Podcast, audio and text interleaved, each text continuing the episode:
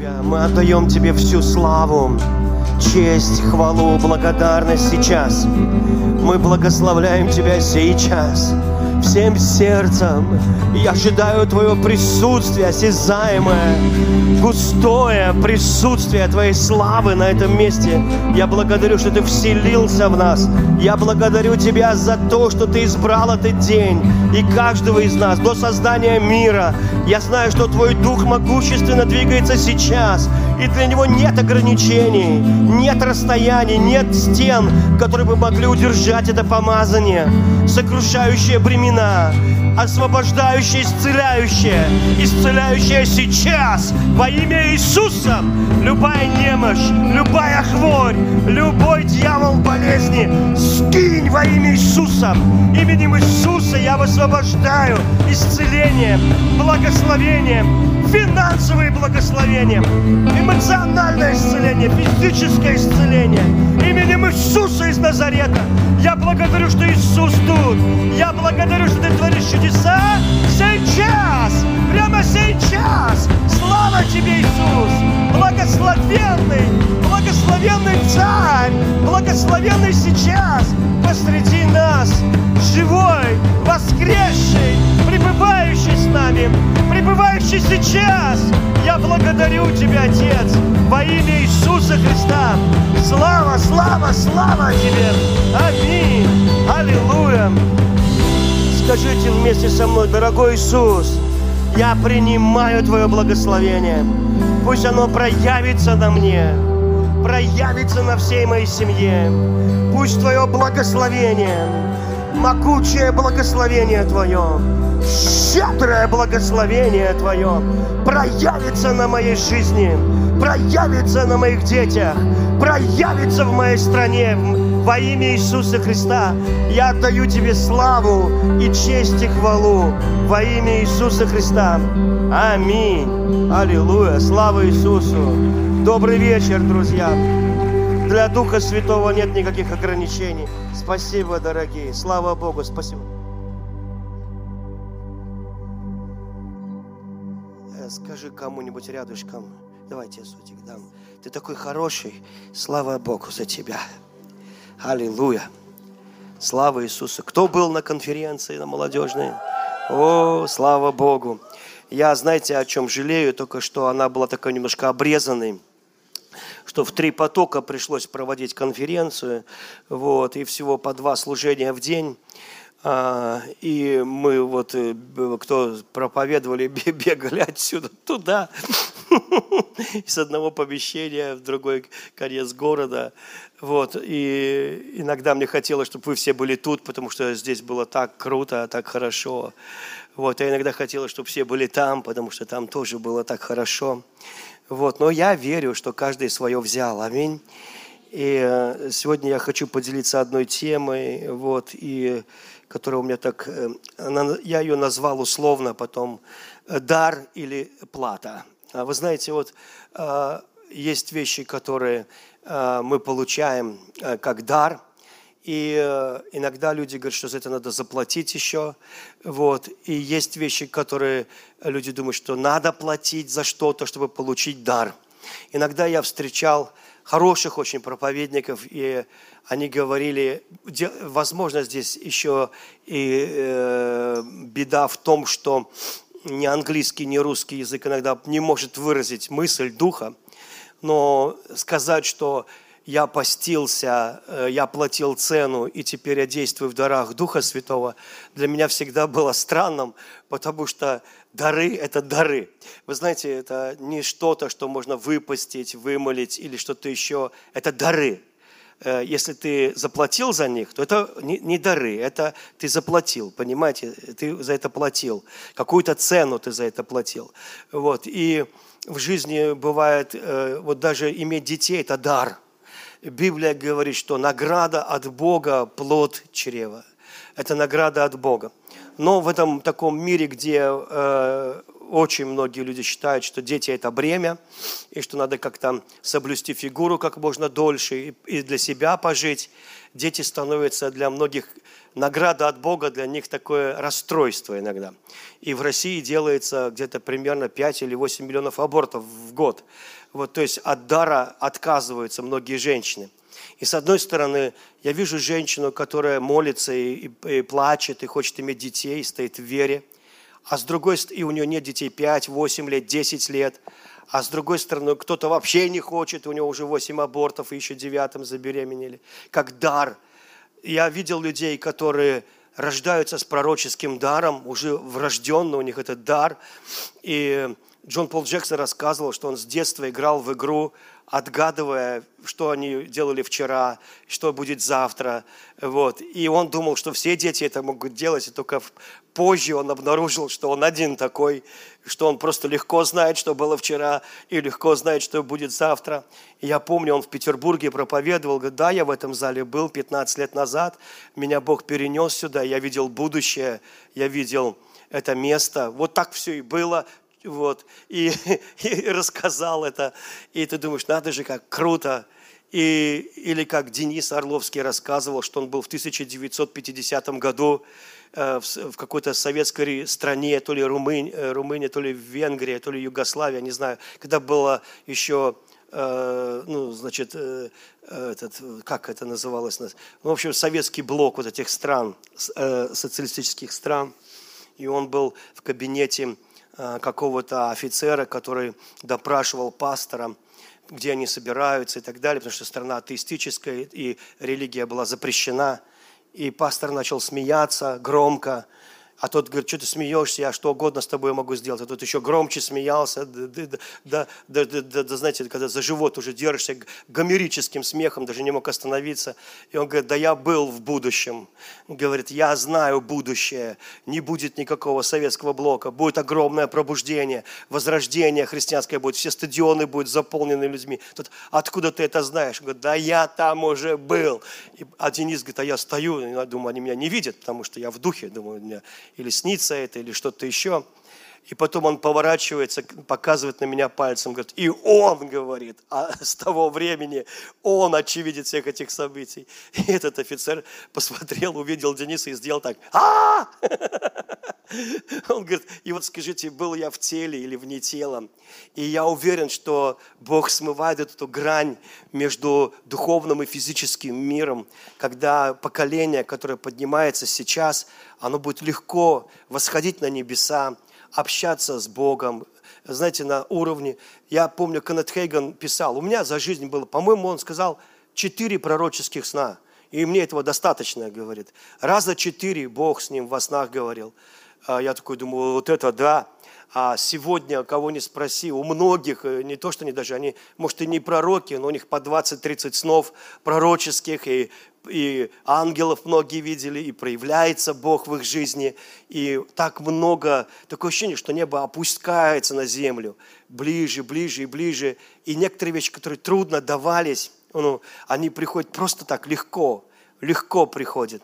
И сегодня я хочу говорить о дар или плата – вот об этих вещах я хочу говорить. Потому что иногда даже, а, я помню, мы поехали на конференцию в рейдинг, и пастор говорит, э, э, короче, вход на конференцию 450 долларов вот, стоит.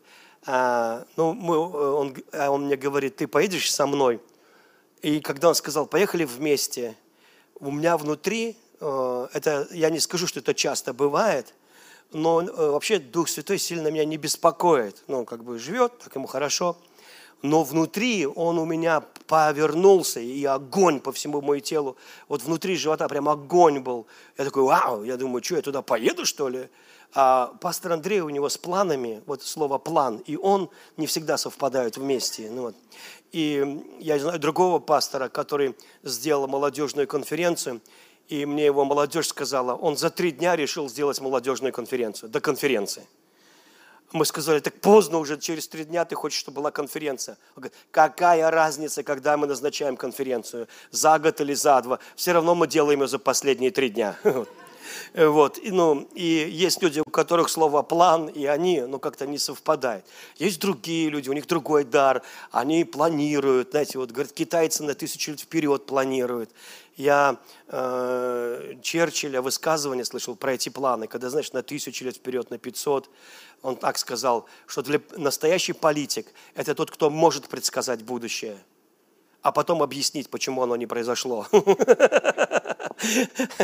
Почему так оно не произошло. Вот. И Значит, я коснусь очень важной темы. Я верю, что она поможет вам э, больше понимать, вообще лучше понимать волю Бога, сердце Бога и вообще, что Он хочет. Э, когда мы будем говорить, что такое дар или что такое плата э, на эту тему, я думаю, это вам поможет. Так вот, 450 долларов – у меня не было ни 450 долларов, и билеты стоили 100 с чем-то тысяч рублей, потому что надо заранее брать билеты, а не за месяц, ну там, ну, в Америку тем более. Ну, виза, слава богу, была открыта, э, вот, и, но плюс еще оказалось, что это время, когда надо на конференцию лететь в Америку, совпадает со временем, когда я должен быть на Сахалине – а они уже билет наверняка взяли. Так причем тут огонь, который сообщил мне, что я там буду. Думаю, надо сначала на Сахалин позвонить. Я им звоню, говорю, пастор, дорогой, слушай, так и так. Вот вы мне взяли билет и с надеждой, что они не взяли. Вот. Да, говорят, мы тебя давно, заранее взяли. Они заранее взяли подешевле, понимаете? Ну, там молодцы, они планируют. Потому что загодя можно дешевле взять. А что случилось? Я такой, да, пастор Андрей зовет меня в рейдинг как раз в эти числа. Да не парься, говорит, ты нам в эти числа в принципе не нужен. Нам Галим нужен, он будет петь э, везде, там 700 где-то километров он будет ездить по всяким деревням, маленьким городкам и евангелизи, евангелизации делать, петь. А ты, говорит, нам нужен на конференцию потом. Так что, говорит, ты можешь на неделю позже прилететь. Мы твой билет сдадим и возьмем тебе новый. Я такой, слава тебе, Господи. Они мой билет сдали, и больше билетов не было, поэтому они купили мне бизнес-класс. Это вообще было круто, вы знаете, ну, мне понравилось. Так бы летел, летел вокруг земного шара. Ну и вот, а, очень удобно. Причем это оказался империал класс, вот, там вообще все хорошо. Там, знаете, стюардесса говорит, а это, говорит, «Э, вы что будете, повар такой-то московский, я даже забыл, как, ну, как, или повар такой-то, я аж растерялся, вы понимаете, думаю, я не знаю, я бы все попробовал, и этого повара, и того повара попробовал бы. Знаете, кашу маслом не испортишь. Вот, и, э, и вдруг билет подешевел, там резко, как французские авиакомпании бастовали, потом открылись, и теперь им надо было как-то наверстывать упущенные, они сделали скидки большие.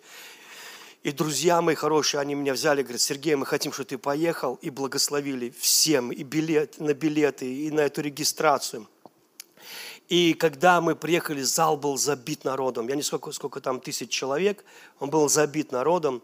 И э, я помню, один из спикеров сказал, мы специально сделали конференцию платной, и хорошую цену. Причем там нет питания на этой конференции. Питайся где хочешь, но там есть, можешь купить все.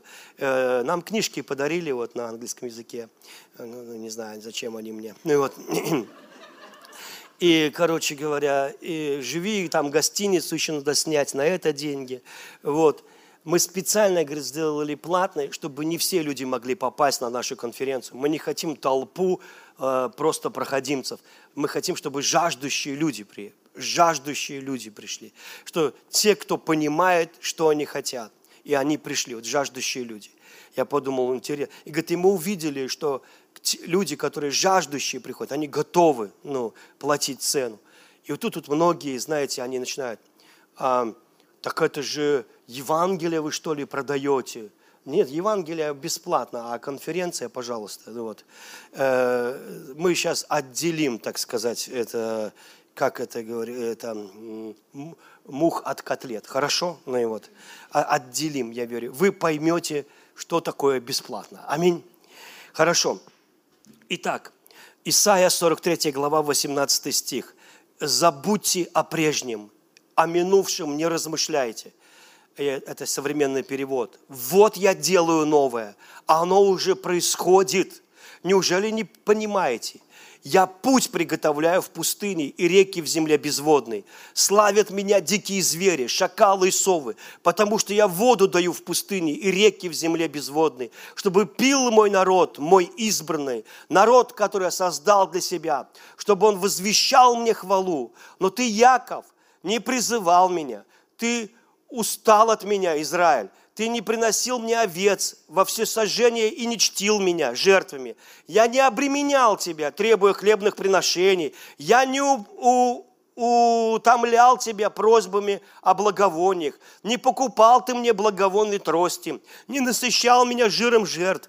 Но ты обременял меня своими грехами и утомлял беззакониями. Я только я заглаживаю твои преступления ради себя самого. Я не вспомню больше твоих грехов. Я не вспомню больше твоих грехов. Напомни мне, и будем судиться. Изложи свое дело, чтобы оправдаться. То есть здесь мы видим, что инициатива а, ис, э, прощения исходит не от человека. Говорит, вы ничего не делали, вы не приносили жертв, вы не трости там благовонные не ставили, да, или свечки там. Вы не искали Бога вообще. Вы только грехами обременяли. Потом говорит, а я, говорит Господь, изглаживаю все ваши преступления.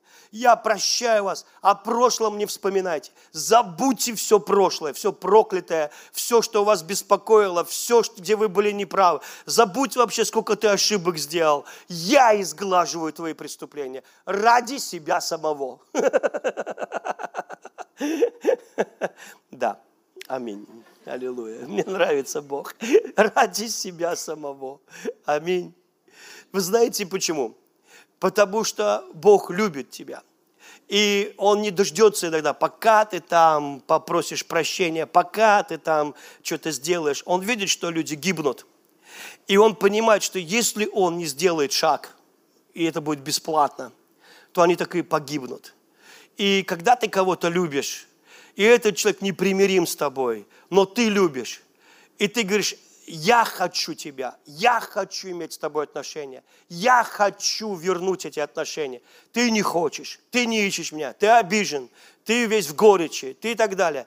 Я это делаю, потому что я люблю тебя. Я хочу, чтобы моя любовь была удовлетворена. И я это делаю ради себя. Вы понимаете, да? Вот в этом смысле э, Божье желание, оно Э, настолько велико к тебе, и он настолько смирен по отношению к тебе. Я вообще удивляюсь на Бога. Он вроде Бог всемогущий, мир создал. И он унижается ниже раба, он становится человеком, приходит в этот мир, чтобы примирить себя с собой, понимаете, да? То есть он становится никто, его зовут никак фактически. Библия говорит, мы видели его, не было в нем вида, который привлекал бы нас к нему. Он, он был абсолютно презренным человеком и умоленным, ниже некуда. И он есть подлинная сущность и отображение Бога Отца. Единственное точное отображение Бога Отца. То есть это насколько надо быть униженным, сокрушенным добровольно, чтобы достать тебя из, из, из, твоих, из твоего мышления отчужденности от Бога, из твоего греха и от всего. И он говорит, я это делаю, тебе не надо за это платить. Аминь. Это от начала до конца моя история. Моя история. Поэтому Бог, Божья любовь должна быть удовлетворена. И Он это делает ради, ради себя самого. Ради себя самого. И я прочитаю вам следующее место – о бесплатности. Исайя 55. «Жаждущие, идите все к водам, даже вы, у которых нет серебра. Идите, покупайте, ешьте, идите, покупайте без серебра. Бесплаты вино и молоко». Вино – это Дух Божий, молоко – это Слово. Э, конечно же, и то, и то надо, и физический хлеб, как вино и как молоко, да? Но здесь, когда Иисус говорит, он, он говорит именно о Духе Святом, и Он говорит о Слове Божьем, о каких-то очень простых вещах. Для чего вам отвешивать серебро за то, что не хлеб? и трудовое свое за то, что не насыщает. Послушайте меня внимательно. Вкушайте благо. Душа ваша да насладится туком, жиром. Тук, жир, помазание, Святой Дух на мне – это одно и то же. Слушайте, Святой Дух на мне – Слово тук, жир, помазание – это одно и то же в Библии. Душа насладится помазанием Святого Духа, которое на тебе.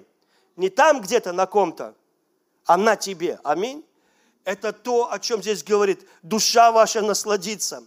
И дам вам завет, э, преклоните ухо ваше – преклоните ухо ваше, придите ко мне, послушайте, и жива будет душа ваша. И дам вам завет вечный, неизменные милости, обещанную Давидом. Что за милости? Вот, я дал его свидетелем для народов, вождем и наставником народом. Вот ты призовешь народ, которого ты не знал, и народы, которые тебя не знали, поспешат к тебе ради Господа Бога твоего, ради святого Израиля, ибо Он прославит тебя. Ищите Господа, когда можно найти Его. Призывайте, когда Он близко. Доставит нечестивый путь свой, беззаконник помыслы свои. Обратиться к Господу, и Он помилует его. И к Богу нашему, ибо Он много милостив. Мои мысли, не ваши мысли, не ваши пути мои пути, но как небо выше земли, так пути мои выше путей ваших, мысли мои выше мыслей ваших как дождь и снег не сходит с неба, туда не возвращаются, но напаяют землю, делают ее способной рождать, произвращать, чтобы она давала семя тому, кто сеет, и хлеб тому, кто ест. Так и слово мое, которое исходит из уст моих, оно не возвращается ко мне тщетным, оно исполняет то, что мне угодно, совершает то, для чего я послал его. Итак, вы выйдете с весельем, будете провожаемы с миром, горы и холмы будут петь перед вами песнь, все дерева в поле рукоплескать вам, и вместо терновника вырастет кипарис, вместо крапивы возрастет мир, и это будет во славу Господа, в знамение вечное и несокрушимое. То есть Бог говорит, я это сказал, и мое слово вернется, исполнив все, что я сказал. Аминь. То есть мы видим, что это слово, оно могущественно, но тут же мы видим цену. Одно искупление бесплатно, прощение грехов бесплатно, и тут же цена. Преклони ухо. Внимательно послушай о том, что я буду говорить, и жива будет душа твоя. Понимаете? С одной стороны, мы говорим о совершенно бесплатном искуплении. А с другой стороны, мы говорим о неком таком труде. Я говорю о неком, назовем это не цена, чтобы не путаться, а усердие некое, когда я преклоняю мое ухо, когда я хочу, когда я жажду, когда я хочу, чтобы Бог говорил со мной, когда внутри меня есть такое томление, а если нет, я прилагаю усилия некоторые в моей души, потому что очень часто это не бывает, ну, когда совершенно нет никакого желания искать Бога или что-то делать. И только твой разум говорит, что это нехорошо. Это нехорошо для меня сейчас. Мне надо, я хочу знать Бога больше. Я слышал, э, ну, когда некоторые люди, которые достигли какого-то уникального такого успеха в духовном служении Богу, в познании Его, и одна служительница сказала, я 9 дней просто стенала, стенала, мой дух стенал, во мне было что-то, что стенало во мне и хотело большего от Бога. А, Коннет Хейган признался, что он уходил и молился и стенал об исцеляющей силе Святого Духа. С одной стороны, это дар. Знаете, это дар, это не то, что надо, за что надо платить. Но я не видел его в церкви. Я не видел, чтобы люди исцелялись. Очень редко исцелялись люди. И говорит, я ходил, говорит, уходил утром рано, он вообще-то человек, который не рано встает, так после 10 обычно, 9-10. Ну, Слава Богу, не один я такой. Ну, еще и Коннет Хейган тоже. Вот. Вероятно, поздно ложился. И вот, и, и знаете, и да, я без осуждения сплю до победного конца. вот. Иногда чувствую, конец уже пришел, а я еще могу поспать даже. Вот. И э, говорит, я, я стенал, и говорит, я жаждал этого. И, и, говорит, и, и Бог пришел к нему и сказал, что я изливаю пробуждение, исцеляющее пробуждение. В то время началось такое исцеляющее пробуждение. Ну, у нас был Советский Союз, тут еще даже, это 50-е годы, начало служения исцеления. 50, ну, 50-е примерно годы. И говорит, было тысячу исцеляющих евангелистов. Был такой журнал, по-моему, «Харизма» или «Исцеление», и в нем публиковались тысячу исцеляющих евангелистов. Вы представляете, как будто на всех упало – исцеляли все, кому не лень. То есть это было легко, но кто-то э, как бы стенал внутри и хотел этого. И сейчас я чувствую, что Бог что-то рождает новое. И, и это новое ну, превзойдет все мыслимое, когда-либо видимое нами. И иногда я ощущаю, что и мой дух тоже, я не могу, он, он у меня все время что-то хочет. Я имею в виду, что-то как будто ждет Бога, ждет Бога, ждет Бога. И, и а, я верю, что Бог приготовил что-то уникальное для нас. И вы все будете в этом задействованы. Вас, будет, вас шокирует то, что Бог будет делать через вашу жизнь. Это не просто какие-то избранные отдельные люди – это будет касаться очень многих людей, очень многих людей. Итак, давайте теперь посмотрим. Э, э, Деяние 8 э, глава. Услышав, что жители Самарии приняли Слово Божье, то есть апостолы проповедовали, жители Самарии приняли Слово Божье. Аминь, аллилуйя. А апостолы, которые все еще были в Иерусалиме, послали к ним Петра и Иоанна – Прибыв туда, они помолились за верующих, чтобы на них сошел Дух, Дух Святой, снизошел. Ибо хотя они уже были крещены во имя Господа Иисуса, но Святой Дух ни на кого из них еще не снизошел. А, не буду отвлекаться, нет времени. Симон же, видя, что а, тогда Петр и Иоанн стали возлагать на них руки, и Святой Дух снисходил на них. То есть Петр и Иоанн, у них был дар возлагать руки – и Дух Святой не сходил. Вы знаете, я э, скажу вам, что мы тоже так делаем, и обычно в моей жизни, сколько мы проводили инкаутеров, не знаю, десятки, боюсь ну, преувеличить, но много. Бывало по 20-30 человек э, молили, надо было помолиться о крещении Духом Святым. Много инкаутеров. Один раз только на человека человек не получил крещение Духом Святым в моей жизни. Один раз. Все остальные говорили на иных языках. Знаете почему? Потому что у меня есть способ, как довести до человека веру о Духе Святом. Я учу 40 минут и, и, и 3 секунды молюсь. Аминь. Я лучше 40 минут поучу, и ты за 3 секунды получишь Духа Святого, Потому что Павел пишет, вы Духа Святого приняли как? Через наставление в вере или через дела? Видите? Чем мельче наставление в вере, тем больше что надо сделать? Чего-то наделать. Аминь. И это не приведет к результатам. Итак, поэтому я лучше 40 минут поговорю, 3 секунды буду молиться, все говорят на иных языках. Аминь. Если кто-то не говорит, я подзываю поближе, еще раз объясняю – и мы уже говорим опять. Вы понимаете, да? То есть это легко, потому что Дух Святой хочет излиться на всякую плоть. А здесь нет человека, у которого не было бы плоти. Аминь. Ты тоже всякая плоть. Аминь. Скажу, я симпатичная плоть. Я знаю. Вот, но всякая. Аминь. А так как Бог нелицеприятен, на всякую это на всякую, это по законам логики. Аминь. Возможно, не все люди велосипедисты, но все велосипедисты люди. Аминь. Так вот, на всякую плоть, это на всякую плоть. Аминь. Без исключений. И на всех велосипедистов тоже. Аллилуйя. Итак, Петр и Иоанн возложили руки. У меня есть друг, он возлагает руки, все говорят на иных языках. Он не объясняет ничего, он просто возлагает руки. И все говорят на иных языках. Их, они, на них сила сходит, они говорят на иных языках потому что он сам так получил, и он так верит. Вот. И если надо крещение Духом Святым, можно к нему тоже отправить. Но у Петра и Иоанна был такой дар. Они просто возложили руки, люди заговорили на иных языках, они приняли дар Святого Духа. Они приняли дар. Вот. Итак, давайте дальше. И тут появляется один интересный персонаж. Симон же, это не, не Петр, это другой, увидев, что Святой Дух снисходит, когда апостолы возлагают на них руки, предложил им деньги, говоря, дайте и мне эту власть, что на кого бы я не возложил руки, на того снизошел Святой Дух. То есть здесь мы видим, человек пытается платить, он, у него деньги есть, по-моему, у него с деньгами все нормально было.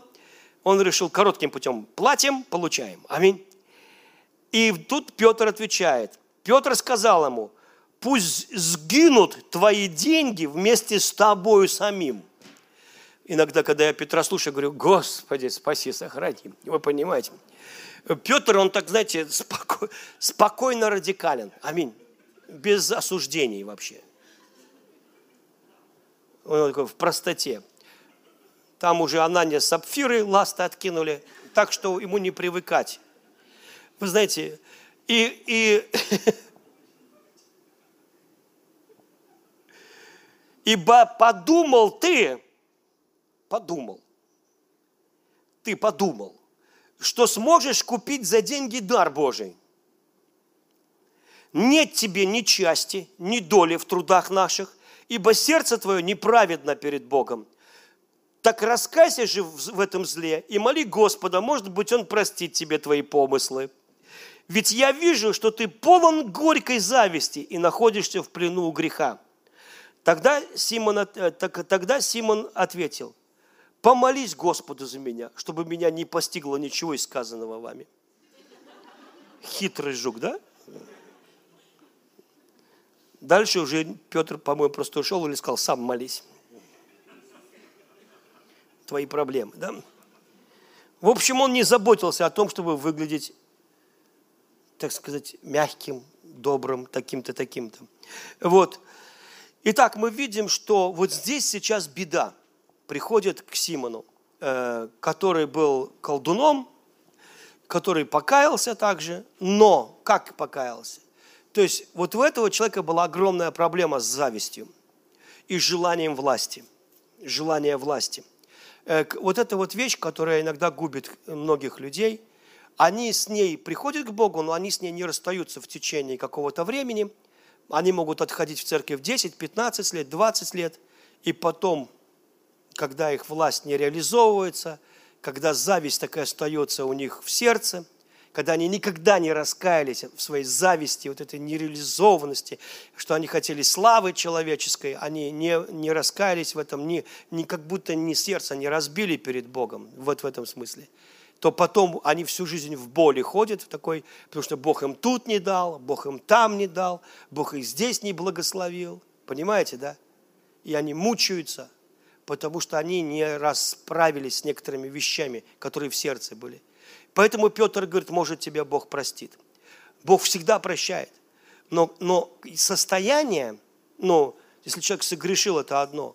Но состояние, когда человеку нужно как бы разбиться, что ли, я не знаю, как это объяснить даже, потому что он завистливый, потому что это гложет его жизнь, убивает его постоянно. И эти вещи нужно ну, перед Богом приходить и говорить, Господь, убери это, помилуй меня. Я, я вижу это в себе. Вот этот человек, обычно люди, занимающиеся колдовством, начали им заниматься именно из желания господствовать над людьми управлять людьми, господствовать, волю их подавлять. И такое часто бывает даже в церкви, когда некоторые люди, которые занимают позицию, они берут власть над людьми и пытаются их жизнью управлять. Одно дело сказать человеку, ты не прав, здесь надо покаяться, там, это грех, это, это нормально, любой служитель должен это делать. Другое дело подминать людей под себя и делать такой из церкви микрогулаг. Понимаете такой? Вот. И поэтому это очень и очень колдовской путь. Колдовской путь, когда и сейчас мы о нем не будем говорить, нет времени, сейчас вы поймете больше, мы пойдем дальше. Итак, в этом случае с Симоном он хотел купить дар Духа Святого. Дары – это то, что Бог дает. Аминь. Это, это вообще неприкосновенно. Это мы не платим за эти вещи. Итак, 1 Царств 9 глава. У, у Самуила, о, простите, не у Самуила, у Саула, который тогда еще не был царем, а был юношей, потерялись ослицы. Он их пошел искать вместе со своим слугой. Вот в ходе поисков они ничего не нашли, и вот слуга говорит, в этом городе есть человек Божий. 1 Царств, 9 глава, 6 стих. Люди уважают его – все, что он говорит, сбывается. Давай зайдем в город. Может быть, он скажет нам, куда идти дальше, где этих ослиц искать. Саул сказал слуге, если мы пойдем, то что нам понести этому человеку? Нам нечего подарить человеку Божьему. У нас даже хлеба не осталось в суммах. Что у нас есть? И снова слуга ответил Саулу, смотри, у меня есть немного серебра, я дам его человеку Божьему, чтобы он указал нам дорогу. Здесь ребята понимают, что к человеку Божьему, к Самуилу, вообще как-то так без бутербродов и, ну, как бы денег, ну, как бы неприлично, ну, приходить. Вы понимаете, да? То есть они, они здесь понимают, что здесь это не дар за, за дары, понимаете, да? Здесь все так делали. То есть они уже, у них в культуре было, я не пойду с пустыми руками к этому пророку. Я что, муж Божий, я не пойду Зачем? Он говорит, у меня есть немного там серебра. Хоть что-то, но есть. Он говорит, а, ну тогда пошли. То есть у них даже мысли не было. Они ничего не покупали. Это было то, что они благодарны. Чувствуете разницу, да? Если Симон покупает дар Святого Духа, то эти хотят, хотят отблагодарить. Это в древней культуре было. В современной культуре обычно говорят служители, будь благословен, спасибо большое, так круто было. Мы тебя тоже любим. Ну и вот. И особенно э, я был в одной стране, вот если еще зависит от, э, бывает там, ну, разные культуры, национальности.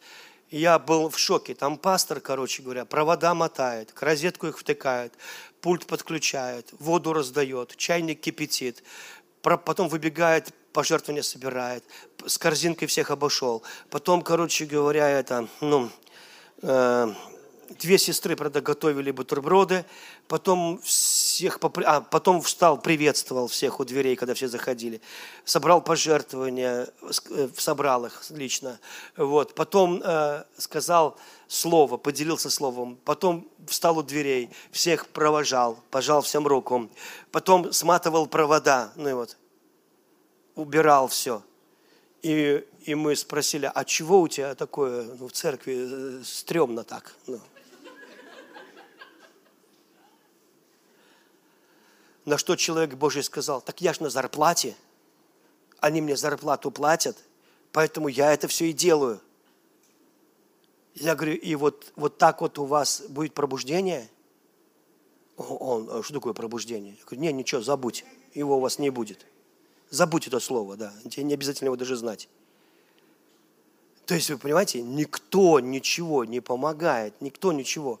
И ты понимаешь, они в своей культуре решили, парень, мы тебе зарплату платим, вот мы приход, а ты наш поп, мы тебе зарплату платим. Там никакого почитания служения нет вообще. Ну, то есть, они все сами крутые по себе, они, ну, ты не, ну, как бы, мы все крутые, поэтому мы тебе платим. И я понимаю, что это вообще прикольный вариант. Только, понимаете, это культура. С другой стороны, я видел такое, когда, знаете, в некоторых африканских странах едет пастор такой весь в кольцах такой, знаете, весь в золоте вообще.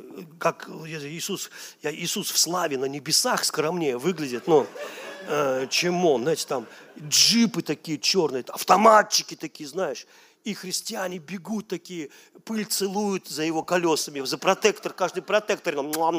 Ты думаешь, боже мой, спаси, сохрани. То понос, то золотуха. Есть же где-то золотая середина, в конце концов. Вы знаете, ну, почитая друг друга, ну, как-то, знаешь, ну, ну какая-то должна же быть. Я помню, один из э, шведских проповедников, он говорит, я ставлю на русских, я надеюсь, у вас получится. Я говорю, у нас, говорит, похоже, ну, не очень. Мы говорим, потому что у нас, говорит, ну, я же рассказывал, говорит, один знакомый, он женился на шведке. Шведки тоже хорошие женщины. Ну. И пригласили в гости на день рождения. И сказали, каждый со своим приходите. И некоторые не поверили. Но мои друзья, они умные, они все-таки пару сарделек с собой взяли. Точно смотрим, гриль дали, каждый подошел, свою сардельку пожарил – а некоторые так смотрели и думали, ё-моё, думают, это... А я без сардельки. Ну, говорит, «А мы знали, что такие будут, поэтому тоже для них еще купили, и говорит. И, говорит, так вот потом сказали, давайте сфотографируемся у гаража. Что означает, вам пора. Ну и вот, понимаете, да? И ты понимаешь, в этой культуре Иисус Христос просто невозможен. Потому что и все его притчи о свадьбе, о том, что все накрыто, тучное заколото, все там да-да-да, вот это все, оно непостижимо. Непостижимо. Я понимаю, что у нас разные культуры, есть, есть культуры, где себя убивают едой. А Айбек пошутил над одним моим другом. Он приехал, и он ему говорит, ты должен доедать, а то они подумают, что ты не хочешь. И он доедает, они раз подкладывают. Он доедает, они раз подкладывают. Он уже не может доедать, доедает, они раз подкладывают. А Айбек такой... Потому что на самом деле, если ты доел, это сигнал, что тебе надо подложить. А если ты оставил на тарелке, значит ты наелся, понимаете? И он говорит, я думал, меня разорвет, мне уже не вмещается, я боюсь обидеть. Я говорю, если я не доем, они обидятся? Да, да, да, здесь. И говорит, они раз подкладывают.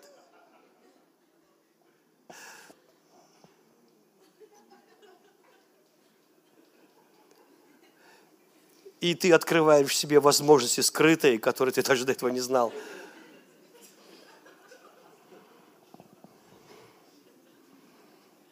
Итак, вот в этом древнем мире они не мыслили, как прийти к пророку, вообще там у нас, говорит, даже есть, ну, ничего нет. Он говорит, как ничего? У меня есть там немножко серебра, все нормально.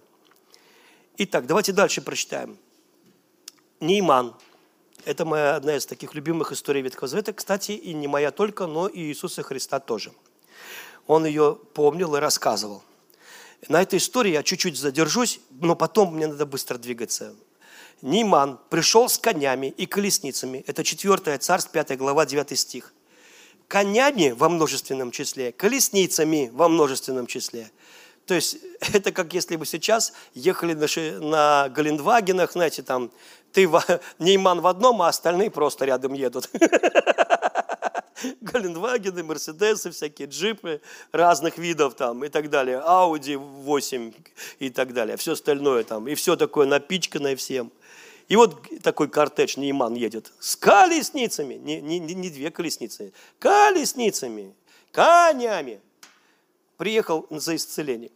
У него все круто, он генерал, он в победах выигрывал, не проигрывал.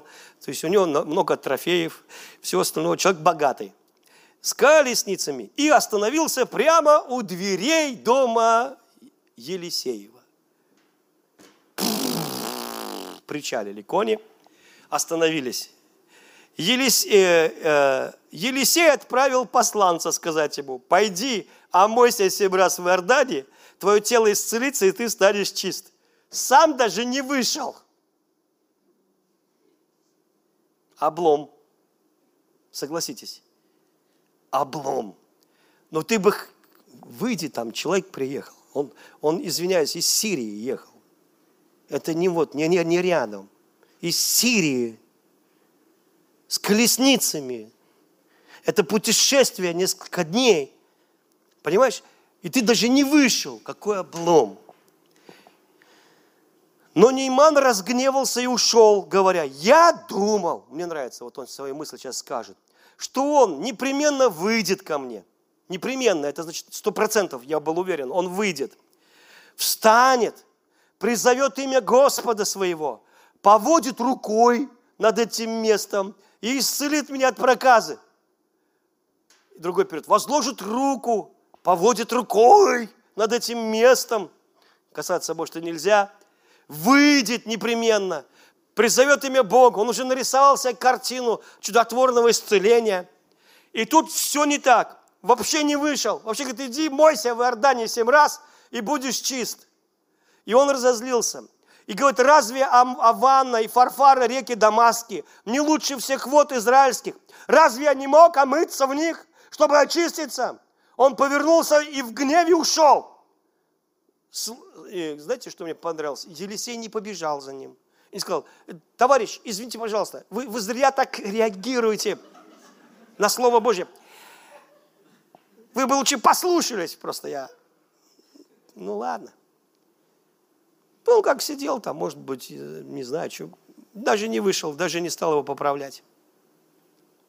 Слуги Неймана подошли к нему и сказали, «Отец, если пророк сказал тебе сделать нечто великое, если бы тебе пророк сказал сделать нечто великое. Запомните слово «нечто великое», хорошо? Сейчас мы к нему вернемся. Э, нечто великое. Разве бы это, ты это не сделал? Вот это нечто великое тебе. Разве бы ты это не сделал? Так? А он лишь сказал тебе, омойся и будешь чист. Легко. Тогда он пошел и семь раз окунулся в Иордане, как сказал ему Божий человек. Его тело исцелилось и стало чистым, как у младенца. Давайте дальше. Ниман со слугами вернулся к Божьему человеку. Вы слышите, да? То есть он не просто сказал, ё-моё, я исцелился, поехали домой быстрее. Он вернулся. Видите, это человек чести. Человек, который, э, ну, не, ну, как бы э, реально умеет вознаграждать. Он умеет, он знает цену исцеления, цену слова. И он вернулся назад. Повернул, и вернулся к человеку. Он встал перед ним и сказал, теперь я знаю, что во всем мире нет Бога, кроме как в Израиле. А теперь прошу, прими от своего слуги подарок. Пророк ответил, верно, как и то, что жив Господь, которому я служу, я ничего не приму. И хотя Нейман уговаривал его, он отказался. Нейман уговаривал. Он отказался. Запоминаем, да? До этого. Если бы что-то попросил сделать тебя великое. Запомнили это слово? Иди с миром, сказал Елисей, когда Нейман уже отошел на некоторое расстояние. А, простите, нет, еще. Эм, если ты желаешь, если ты не желаешь, сказал Нейман, то прошу тебя, пусть твоему слуге дадут столько земли, сколько может увести пара мулов, там еще мулы, потому что твой слуга никогда больше не будет приносить все сожжения и жертвы никакому Бога, кроме Господа. Вот это посвящение. Никогда. Иди с миром, сказал Елисей. Когда Нейман уже отошел на некоторое расстояние, Гиезий, слуга Елисея, Божьего человека, сказал себе, мой господин отпустил этого сирийца Неймана слишком легко. Скажи, слишком легко. Запомнили еще одно слово. Разве, если бы что-то великое попросил у тебя? Этот, говорит, он отпустил его слишком легко. Запомнили это слово? Давайте дальше. Итак, э, отпустил, не, не, не взяв у него никаких даров. Верно, как и то, что Господь жив – я побегу за ним и возьму у него что-нибудь, что-нибудь, что-нибудь, что-нибудь, что-нибудь, что-нибудь, что-нибудь, что-нибудь. Гиези помчался за Нейманом. Когда Нейман увидел, как он бежит к нему, он слез с колесницы, чтобы встретить его. «Все ли благополучно?» – спросил он. «Все благополучно», – ответил Гиезия. «Мой господин послал меня сказать, два молодых ученика, пророков, пришли ко мне из, из Нагорнего Ефрема. Прошу тебя, дай им талант серебра и две смены одежды». Конечно, бери два таланта, сказал Нейман. Он уговорил Гиезия, уговорил Гиезия звать два таланта серебра и два, в двух мешках вместе с двумя сменами одежды. Он отдал их с двумя слугам, и он отдал их двум слугам, и они, они э, эти слуги несли перед ним это. Когда Гиезий пришел на холм, он взял эту услуг, положил у себя дома, он отпустил людей, и они ушли, После этого он вошел и встал перед своим господином Елисеем. «Где ты был, Гиезия?» – спросил Елисей. «Твой слуга никуда не ходил», – ответил Гиезия. А Елисей сказал ему, «Разве не был с тобой мой дух, когда тот человек слез с колесницы, чтобы встретить тебя? Время ли брать деньги или принимать одежды, масляничные рощи, виноградники, отары, стада, слуг или служанок – так пусть проказа Неймана пристанет к тебе и твоим потомкам навеки. И когда Гиезил вышел, Гиезий вышел от Елисея, он был белый от проказы, как снег. Время ли принимать? Итак, стоит Иисус, синагога, у себя на родине. И говорит, настало время благоприятное. Настал день спасения. Сейчас, когда вы слышите все эти слова, они говорят, потом он садится, они дивятся словам благодати, которые исходят из его уст. И он говорит, вы мне скажете присловие, врач исцели себя, сделай то, что ты сделал там, в Капернауме, сделай это у себя на родине. Говорю вам, не принимается пророк в своем отечестве. Ни один пророк. Много было вдов в Сарепте Сидонской, ни одна, ни к одной не был послан Илия. Много было прокаженных во времена Елисея. Ни один не очистился, кроме Неймана сириянина. И они схватили Иисуса и хотели сбросить его, сбросить его э, со скалы. И он растолкал толпу, мне нравится этот перевод, и ушел. И ушел. Иисус вспоминает эту историю, потому что от начала эта история была, а, Гиезия был исцелен, ой, простите, Гиезия, Нейман был исцелен благодаря Иордану. Иордан сам по себе не является исцеляющей рекой. И каждый год в Израиле, наверное, каждый день люди крестятся в Иордане. Я тоже там крестился. Но как крестился? Мы так делали это, как показывали, что мы обновляем завет с Богом, потому что все-таки Иордан. Вот. Но мы прекрасно понимали, что Иордан не исцеляет. Почему же Иордан исцелил, исцелил Неймана? Потому что все реки, о которых говорил Нейман, Амана и Фарфара, они переводятся божеств, э, это как, знаете, такой высокий путь познания Бога, вот так они как-то переводятся. Они такие имеют немножко мистический, эзотерический характер названия. Знаете, философский, я бы даже сказал. А Иордан переводится Божья река и все. Но Иордан ровно символизирует искупление в крови Христа. Иордан символизирует смерть. Вот почему, когда Иисус крестится в Иордане, мы были в нем в этот момент. Он как бы говорил, что он умрет, это погребение. И, и это, это смерть. Иисус как бы заглянул в зеркало своей будущей могилы, когда крестился в Иордане. И он сказал, а мыться Нейману семь раз, потому что Иисус погрузился, вот, он, он пролил кровь семь раз. Семь раз за он проливал свою кровь. Вот почему, когда Нейман погружался в Иордан, он, не зная того сам, делая это по слову Господа, пророчествовал свое искупление. Он вошел в искупление, искупление от греха, искупление от болезни, искупление от проклятий. Вот почему он пришел даже с новым умом. Он говорит, я понял. Знаете, вот пока он погружался, с ним что-то произошло больше, чем просто кожа очистилась. С ним произошло нечто, что, может быть, останется навсегда между Нейманом и Богом. Он нечто пережил в этот момент, что он понял, что нет Бога, кроме Бога Израиля. Фактически, он до того, как Иисус еще умрет на кресте физически, взял искупление бесплатно. Понимаете? Он не платил за это искупление. Он взял его бесплатно, это искупление – а Гиезия говорит, что так легко? Это что так легко он отделался? Проказа дорого стоит, это ты кучу лекарств должен потратить, кучу, не знаю, там постов, питания, я не знаю, там что только не надо делать, чтобы исцелиться, там каким-то как бабкам не сходить, а он так легко вообще. А слуги Неймана говорят, у тебя что-то просит сделать важное, великое, если бы у тебя что-то великое попросили сделать, ты бы сделал. Нам почему-то кажется, что чтобы угодить Богу, надо что-то великое сделать. Нам кажется, чтобы Бог обратил на меня внимание, надо что-то великое сделать. А простые вещи, просто окунуться в Иисуса, просто поверить, что Он взял твои проклятия. И что так легко? Мне иногда люди говорят, пастор Сергей, у вас такая религия, она, а одни говорят, она очень сложная – христианство очень сложное. Я говорю, это потому что религия сделала ее сложным. На самом деле проще пареной репы. Веришь в Иисуса, все грехи прощены. Легко, легко. Призвал имя Иисуса и пошел в рай. Это легко, легко это.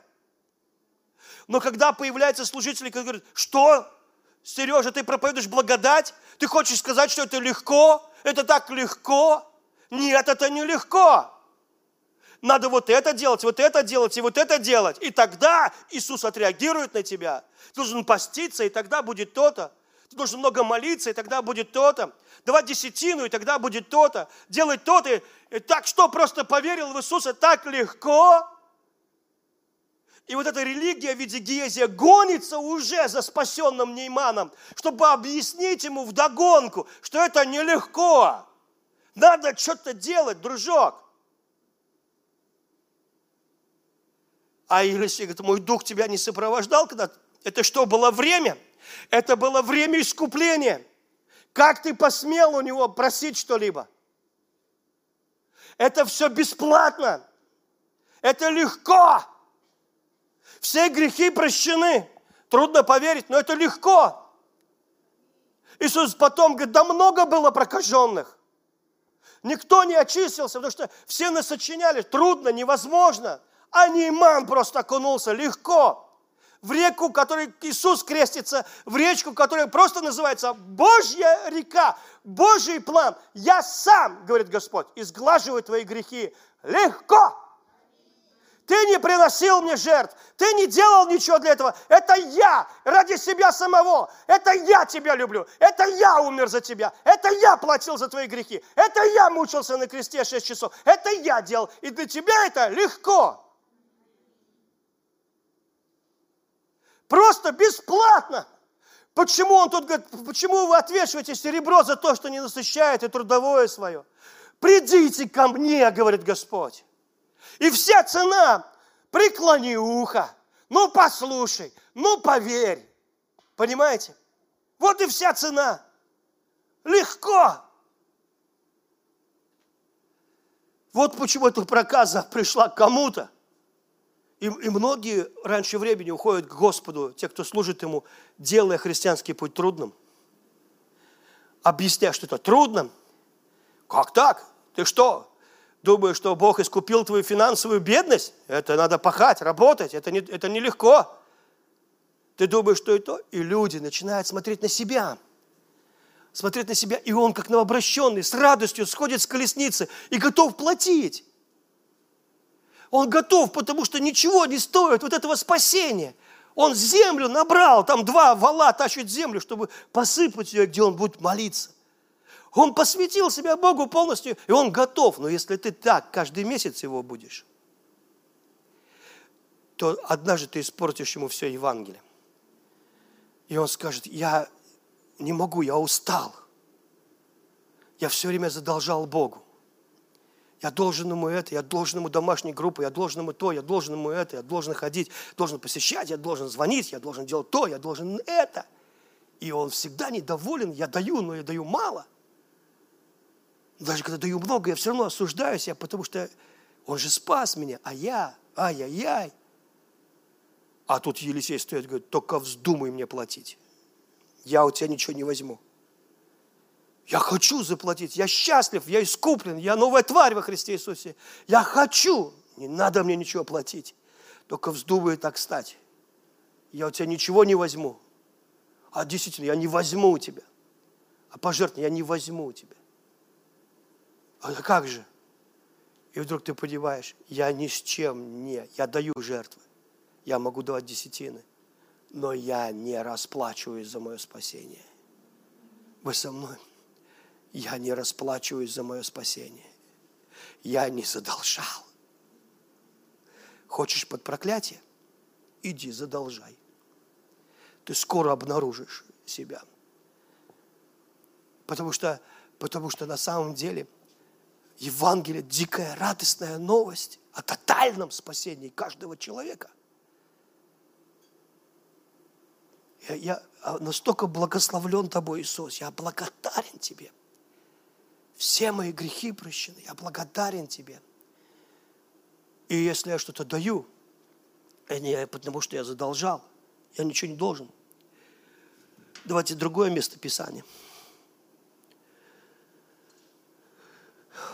У кого есть уши? Откровение 3 глава, 13 стих. У кого есть уши, пусть слышит, что Дух говорит церквам. Когда Дух... Далее напиши ангелу церкви Владики. Так говорит Аминь, верный, истинный свидетель, источник Божьего творения. Я знаю твои дела. Ты не холоден, не горячий. О, как хотелось бы, чтобы ты был или холоден, или горяч. Но ты только тепл, а не горячий, не холоден. Поэтому я изрыгну тебя из своего рта. Ты говоришь, я богат, я много приобрел, у меня уже ничего не надо, мне ничего уже не надо.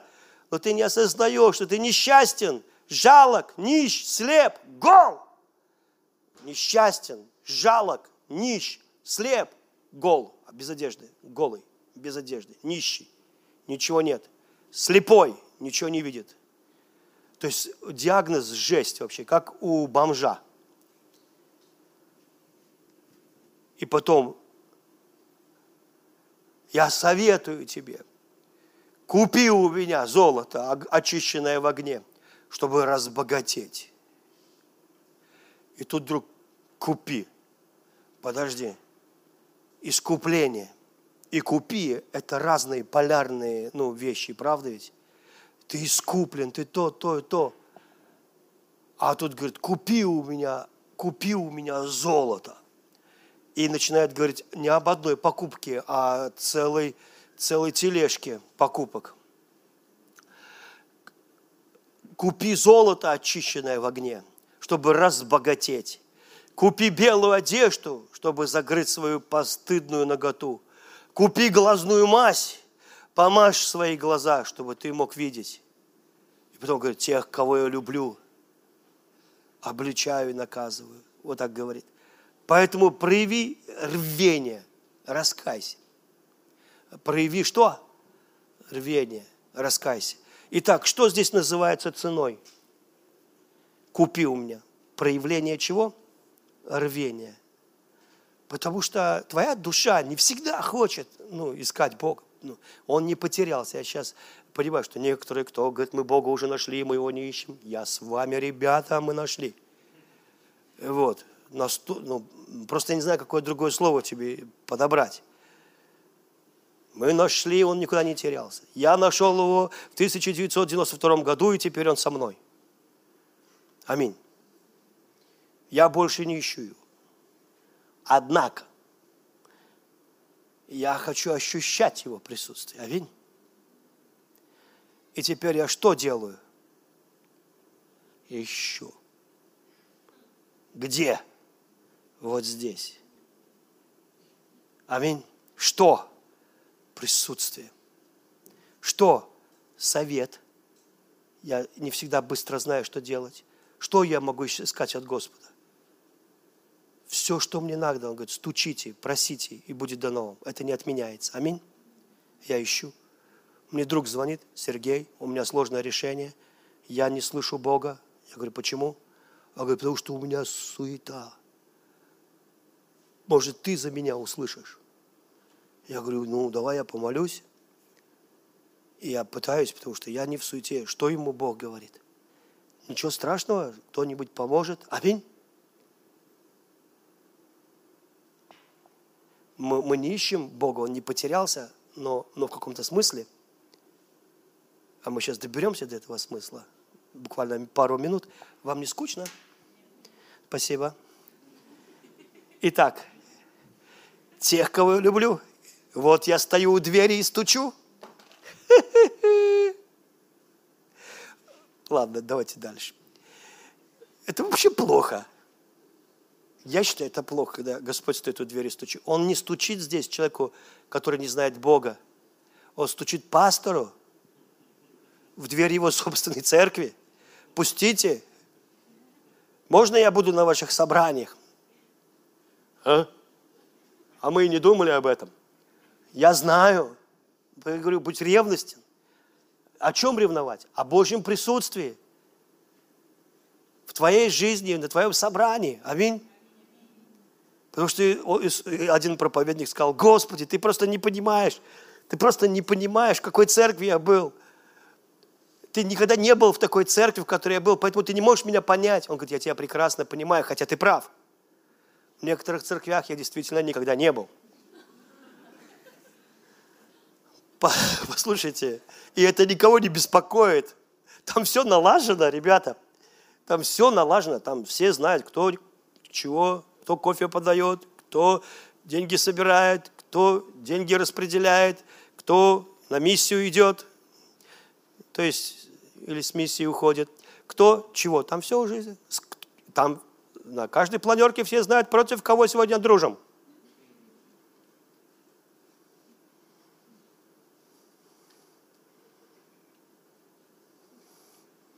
Я видел фотку, где в одной церкви собрались люди. Пастор в колорадке. Вот так. Сидит так. так. И я настолько знаю, это все уже хорошо.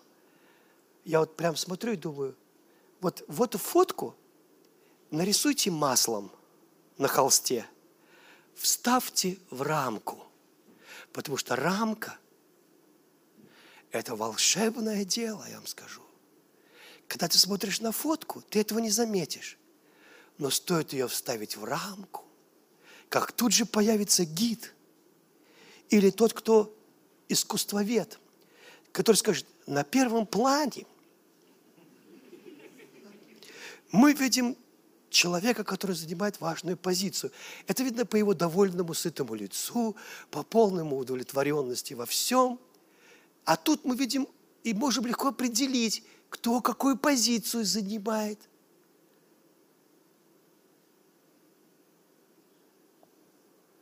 Господи, прости, что я это сказал.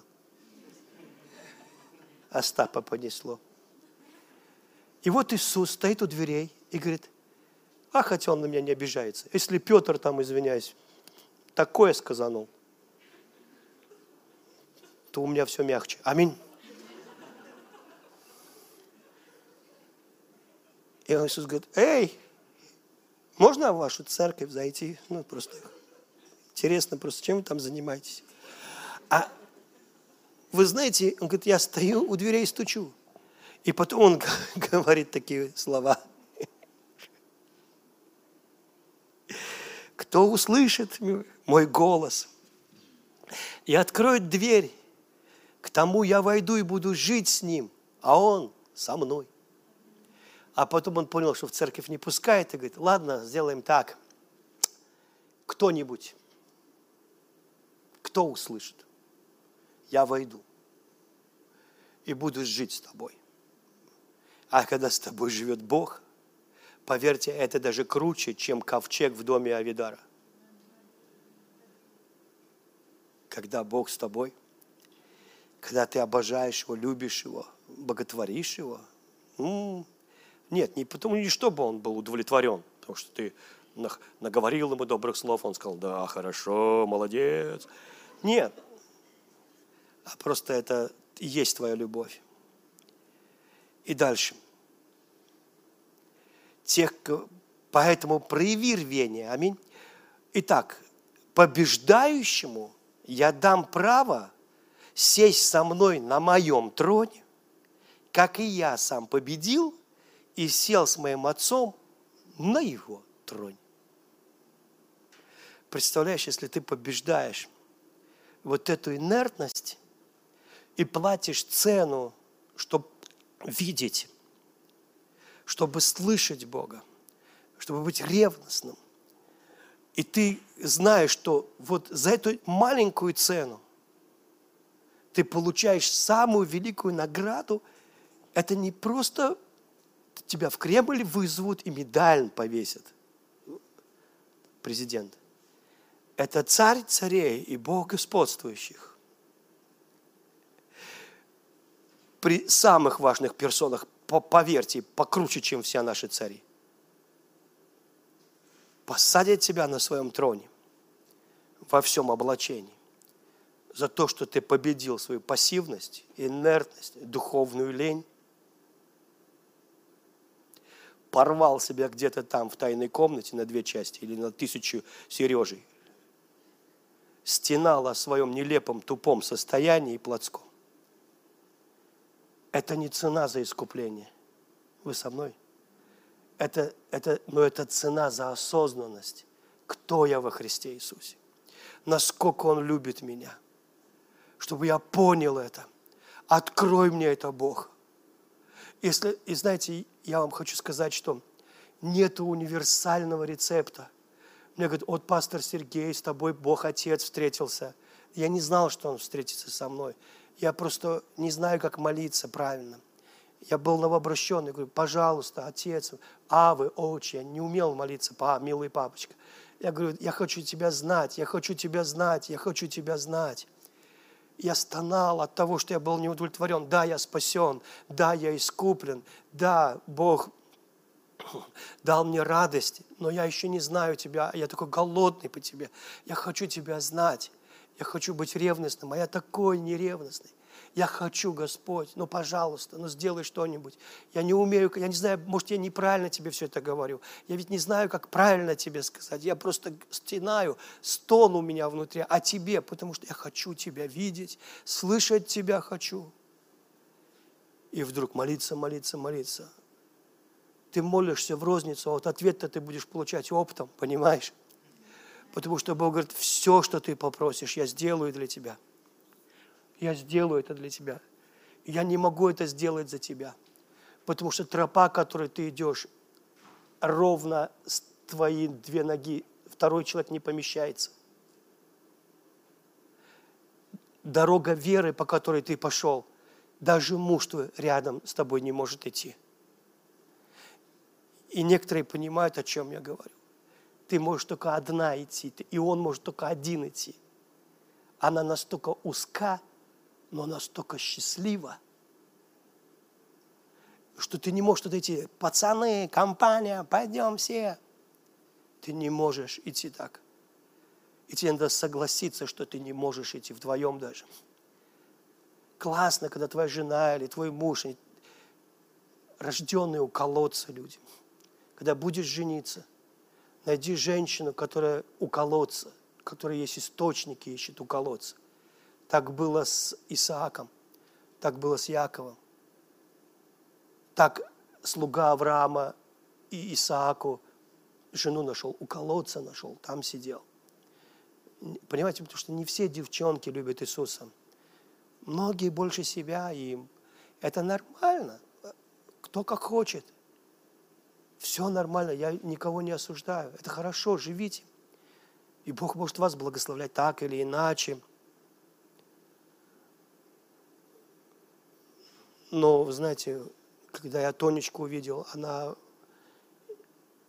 я просто говорю, Господь, она посвящена. Я смотрю, она призвана Богом. Я видел, что она призвана больше, чем я. И я просто хотел учиться даже у нее, я просто хотел рядом быть. Она горит для Бога.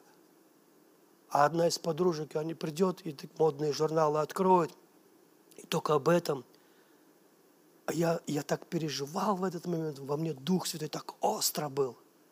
Я так переживал, и дело не в том, что модные журналы грех, они не грех, а в том, что я так остро переживал Бога, что мне это все казалось таким нелепым, таким, знаете, вот вообще ни о чем. Я, я чувствовал дух, как он ревнует. Нет, не потому, что эти журналы, а потому, что она мирская мирская подружка, она прям живет этим. И такая жизнь потом сложная у нее. Очень сложная, очень болезненная.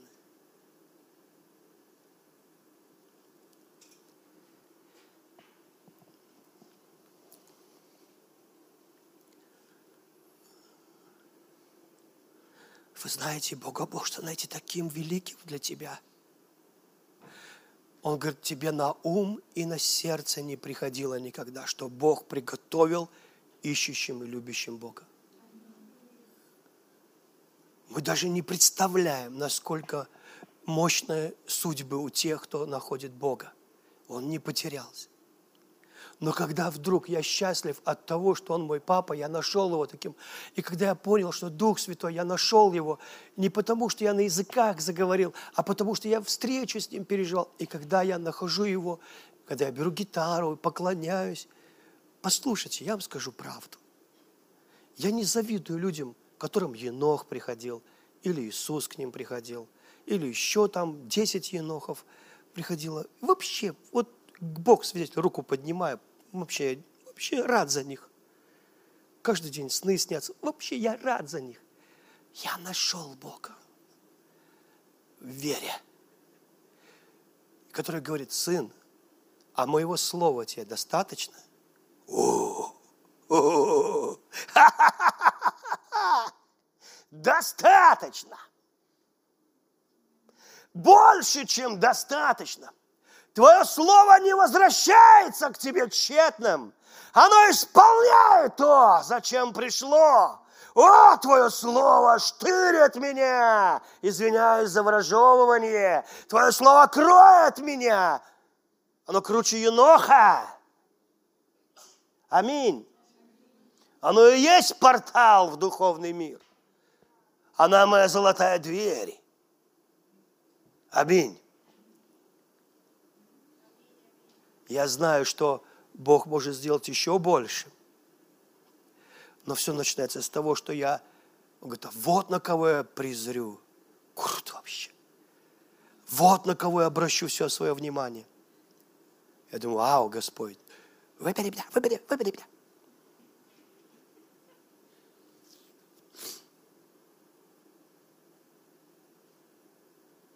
И он говорит, тот, кто трепещет перед Словом моим, хамбаращита. Смиренный, сокрушенный духом, трепещущий перед Словом моим. Он говорит, Симон, ты жаждешь власти, ты полон зависти, ты хочешь манипулировать людьми. И ты прорвешься. Ты... Он потом стал пастором. Какой-то секты, наверное целое учение там создал. Он так быстро не помер, как Петр хотел. Он ну, там... Иногда люди не понимают.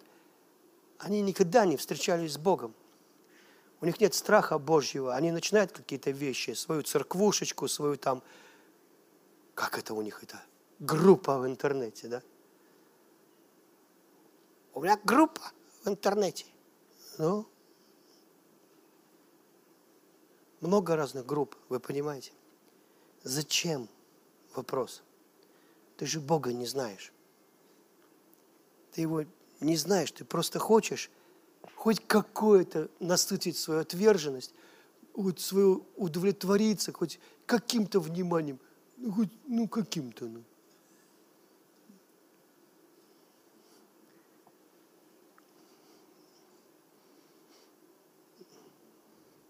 Ладно, простите, я увлекся. И 1 Коринфянам 9 глава. Какой воин, 7 стих, 1 Коринфянам 9 глава. Какой воин служит когда-либо на своем содержании? Только партизаны. Аминь. И то в основном грабя местное население. Аминь. Какой воин служит, то есть тот воин, который в реальной армии, аминь, то есть он не партизанский, не банда – а э, не партизанский отряд, а реальное, за ними стоит королевство, страна, нация, да, воин. У него есть военный билет. Какой, они просто на березовой коры написано, этот, лесной генерал такой-то, или там местный там генерал, там, бригадный генерал нашей, так сказать, тундры, ну и вот. А какой воин служит когда-либо на своем содержании? Вы знаете, почему в армии хорошо, кроме того, что плохо? Вот ты не думаешь, что есть, пить, во что одеться. Тебя просто лишили этой возможности позаботиться. Если ты оденешься во что-то свое, у тебя будут проблемы. Поэтому там у всех, у нас у всех были синие трусы. Не было других. С такой звездой. А звезду ставили где придется. У нас была осенняя, зимняя, летняя. Причем уже давно хочется летнюю, а у тебя все еще зимняя. Ну, потом давно хочется зимнюю, а у тебя все еще летняя. Но у меня есть форма э, немецких солдат, современных. Я думаю, вот они любят свою армию крутая, я вам скажу. Вообще крутая. Ну, может, какая-то особенная, я не знаю. Но крутая. Кроссовки у меня есть. А, легкие, как пух. Ты можешь в Африке в них быть, не в Африке в них быть. Вот просто крутые. Легенькие такие. Я помню, в сапогах бежишь, в керзовых. А если ты в них разогнался, они уже сами бегут. Главное начать. Помню, бежим, мальчишки догоняют. Они, главное, туда сбегали, назад, а мы все еще вперед. Дядя, давай помогу. Я говорю, уйди, уйди, мальчик, отстань. Давай я тебе хоть автомат подержу. Уйди, не трогай так стыдно. Они уже сбегали туда, сюда, но они в кедах. А мы, знаешь, я лопата между ног болтается. Хорошо, такая небольшая. Могли дать и побольше. Ладно.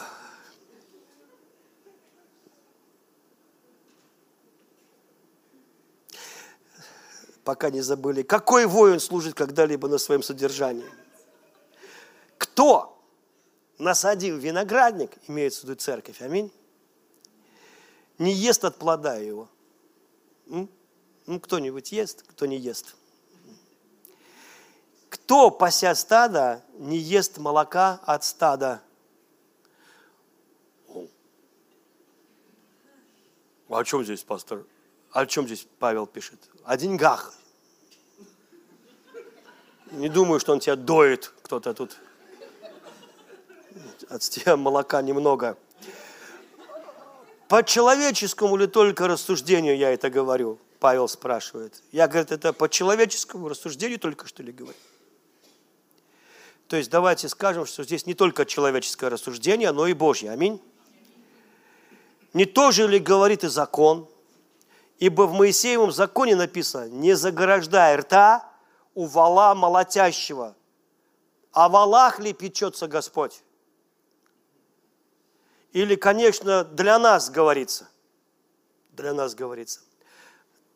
Так для вас это написано, ибо кто пашет, должен пахать с надеждой, а кто молотит, должен молотить с надеждой, что получит ожидаемое.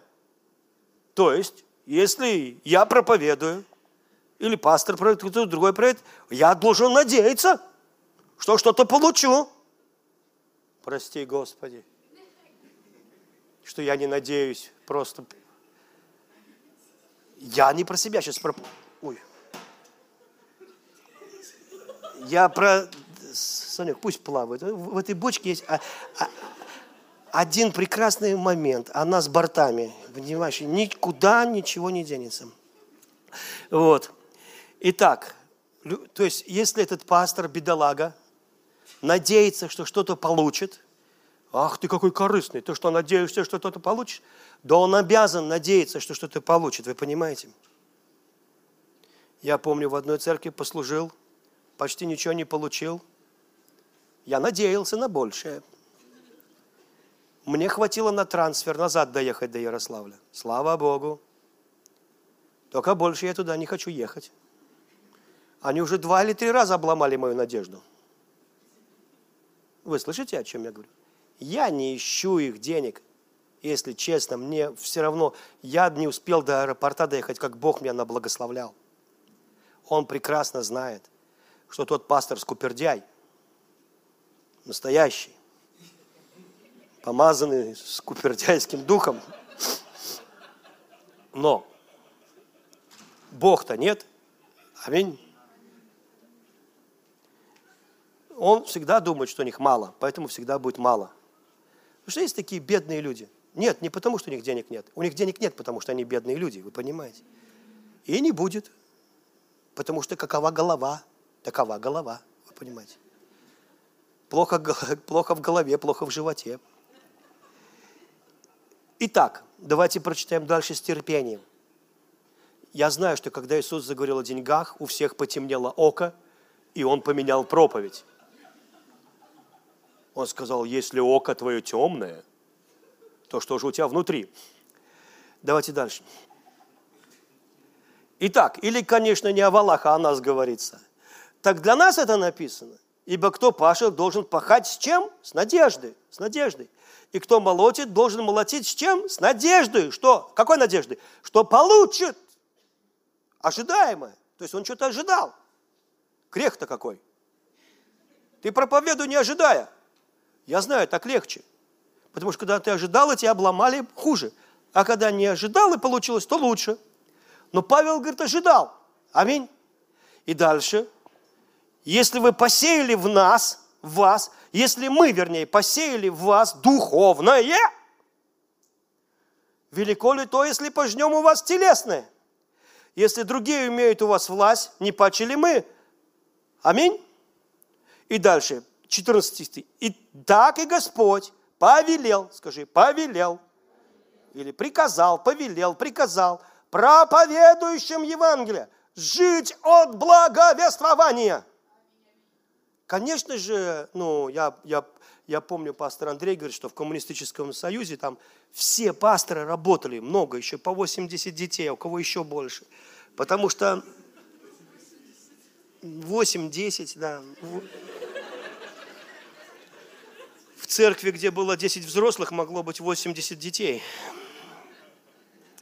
Вот, и они мечтали о возможности, ну, как бы не работать, только служить. Вот, то есть это не было. В то время как коммунисты э, хорошо платили своим агитаторам, ну, то есть за то, что те пропагандировали, были даже дома политпросвещения, ну, и церкви закрывали и так далее. Но и они мечтали о том времени, когда служители, они могут э, получать от благовествования. То есть, конечно, искупление бесплатно, спасение бесплатно, исцеление бесплатно – но когда кто-то проповедует Евангелие, то нормально, когда люди делятся с, э, с, с церковью, в той, в которой они ходят, заботятся о тех людях, которые там. И это не цена за спасение и не цена за Евангелие. Это мой отклик на то слово, которое я слышал, понимаете, да? И все. Э, я не хотел на этом останавливаться, я хотел дальше идти. 1 Коринфянам просто э, другой перевод. Точно так же Господь заповедовал, чтобы те, кто проповедует благовестие, получали все необходимое а для жизни от этих проповедей. От этих своих проповедей. А ну, что он проповедует и что за это деньги получает еще? Да, да, это нормально. Как, допустим, человек, который э, э работает в любой сфере – неважно в какой сфере услуг, даже официант, он, он получает от своего обслуживания.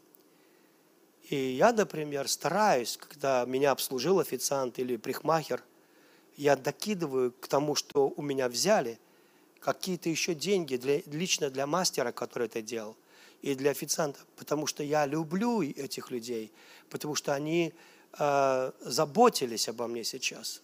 Понимаете? И это тоже часть моего Евангелия. Я очень люблю. И я очень не люблю, когда хамят официантам, когда ну, просто не уважают людей. Это я не люблю. То есть мы во всех сферах ну, жизни, мы стараемся э, дать даже побольше, чем бы мы хотели. И когда э, кто-то помогал мне по дому, такое бывало, что и бесплатно люди делали – да, пастор, мы хотим тебе, но 99% того, что мне делали, я старался заплатить больше, чем они меня просили. Потому что они мои братья, ну, из церкви, понимаете? Я старался больше. И, я, э, и, и почему? Потому что я мечтал. Вот, я не хочу быть краильщиком. Я мечтал. Я знаю, что мой Бог все видит. Я старался больше сделать побольше сделать. И я не знаю, но мне кажется, что одно из того, почему многие служители оставили служение, это из-за нужд. Не все выдержали нужды. Вот, и потому что когда ты всегда, ну, только и думаешь, как тебе закрыть дыры в жизни, то это очень тяготит. А Павел пишет, что я, говорит, от вас, ребята, ничего не брал, я работал своими руками. Знаете, почему он от них не брал? И, видя их способность соблазняться, и что якобы вот это Евангелие, которое он проповедует, оно, потому что он начинал церкви, они были не утверждены. И когда я, помню, начинал, э, я ездил в Углич, я не брал никогда оттуда никакой зарплаты, потому что она маленькая церковь. Можно было? Можно было. Но я знал, что не надо сейчас, ну, э, я знал, что есть другие источники, Бог откроет мне. Вот, и Павел не был женат. Библия говорит, кто не печется о домашних, хуже неверующего. Павел, как мужик, вот мужику много не надо. Если у тебя нет жены и детей, поверь мне, ну, ты можешь раздавать, куда хочешь, раздавай, куда хочешь там, не бери. Но как только у тебя есть жена и дети, ты не можешь не заботиться о них.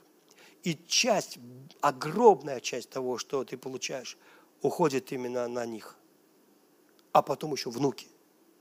И ты не можешь не заботиться, вы понимаете? И Бог хочет, чтобы ты заботился. Это не цена за Евангелие.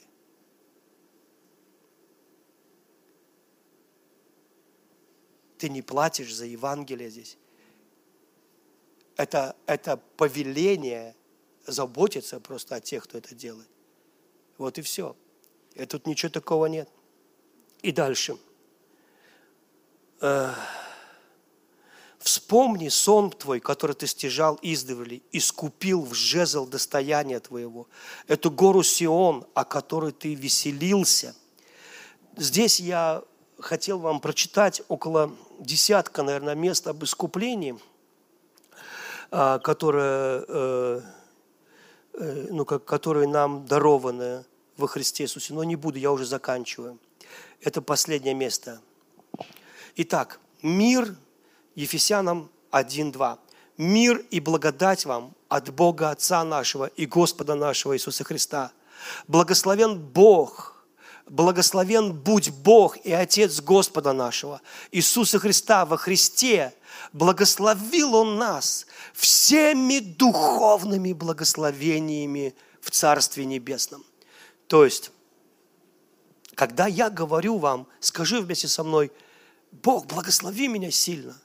Это не потому, что Бог вас не благословил уже, а чтобы вы могли принимать в этот момент, понимаете?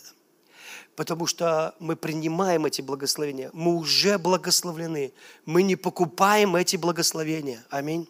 Мы не покупаем.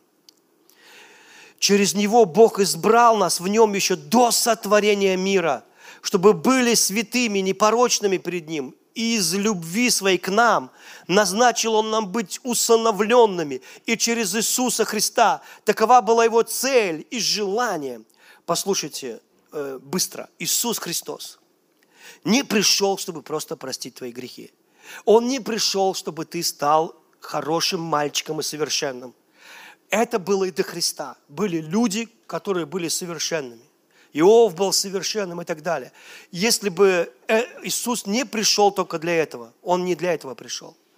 Он пришел, чтобы воссоединиться с тобой навсегда. Он пришел разрушить преграду и между тобой, которая была между тобой и Богом Отцом. Он пришел сделать тебя своим храмом. Он пришел воссоединиться с тобой раз и навсегда. Он пришел вселиться в тебя – Понимаете, его кровь – это не кровь, которая покрыла грехи, это кровь, которая уничтожила твою греховную природу. Это, его кровь сделала тебя совершенным. И дальше, через смерть его обрели мы свободу от греха.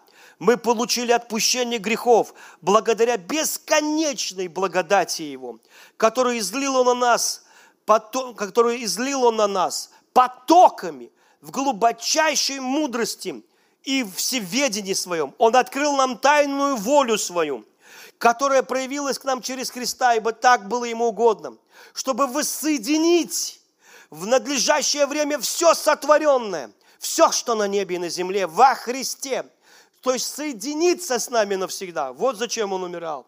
Это было сделано для того, чтобы мы получили надежду нашу во Христе, имели повод вославить Бога, Потому что я славлю Бога, потому что не я это сделал, а Он это сделал.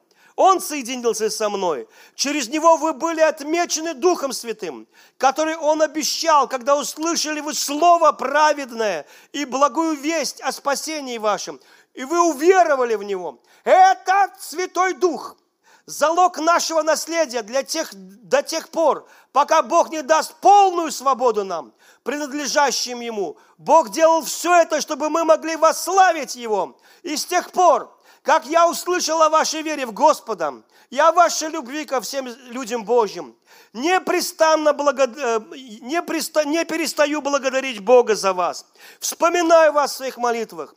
Пусть Бог Господа нашего, Иисуса Христа, славный Отец, дарует вам мудрость и духовные откровения, которые дадут вам способность познать Его, Пусть ум ваш станет восприимчив к свету, чтобы вы узнали, что такое надежда, которой призвал Он вас, какую великолеп, какое великолепное наследие, которое дарует Он всем людям своим, и как ни с чем не сравнима сила Его для вас, верующих, великая сила Его, которую Он воплотил во Христе, когда воскресил Его из, из мертвых и усадил Его по правую руку от, свой, от себя в Царстве Небесном поместив его выше всех правителей, властей, сил и господств, выше любого звания, которое может быть присвоено не только в наше время, но и во все грядущие времена.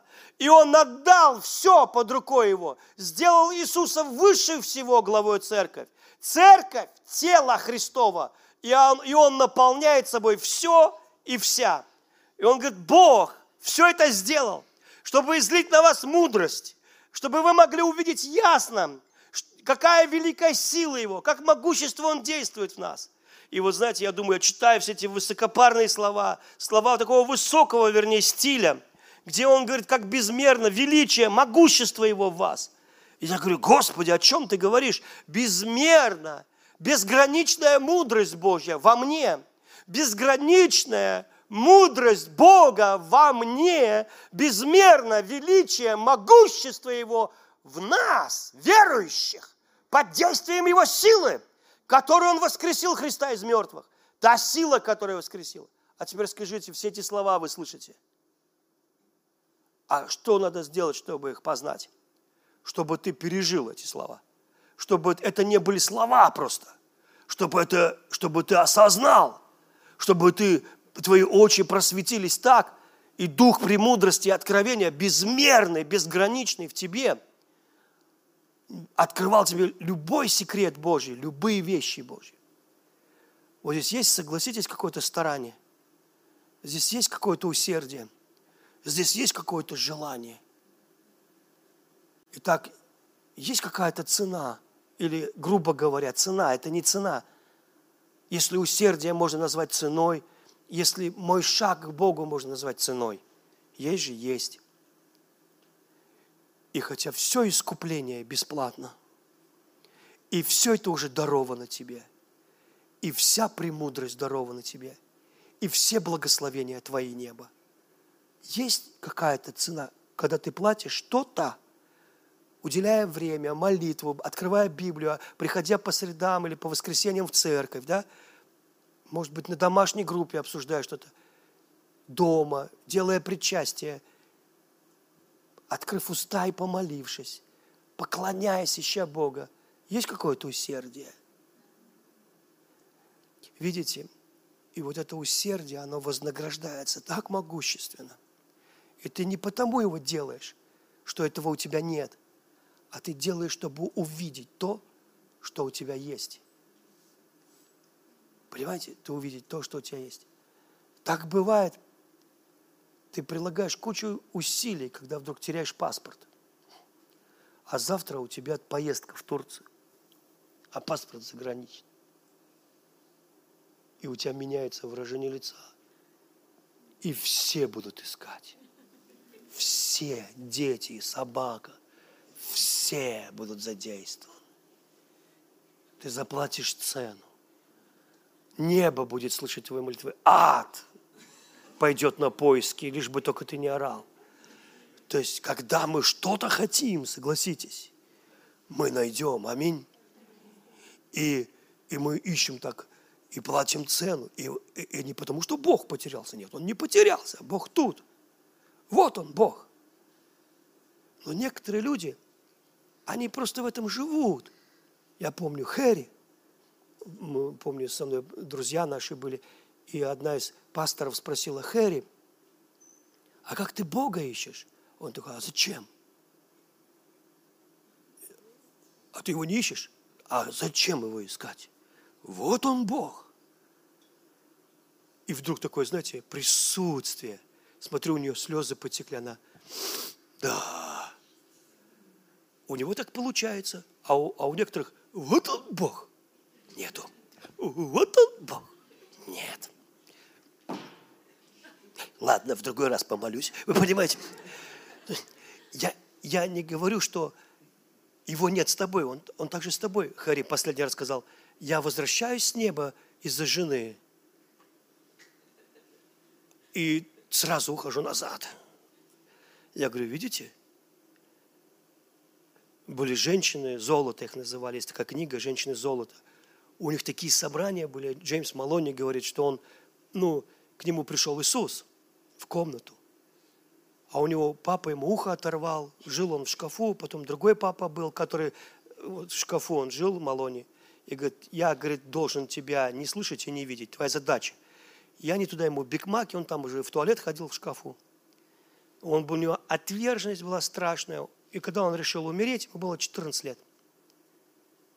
И он помолился, говорит, Бог, я завтра покончу с собой утром.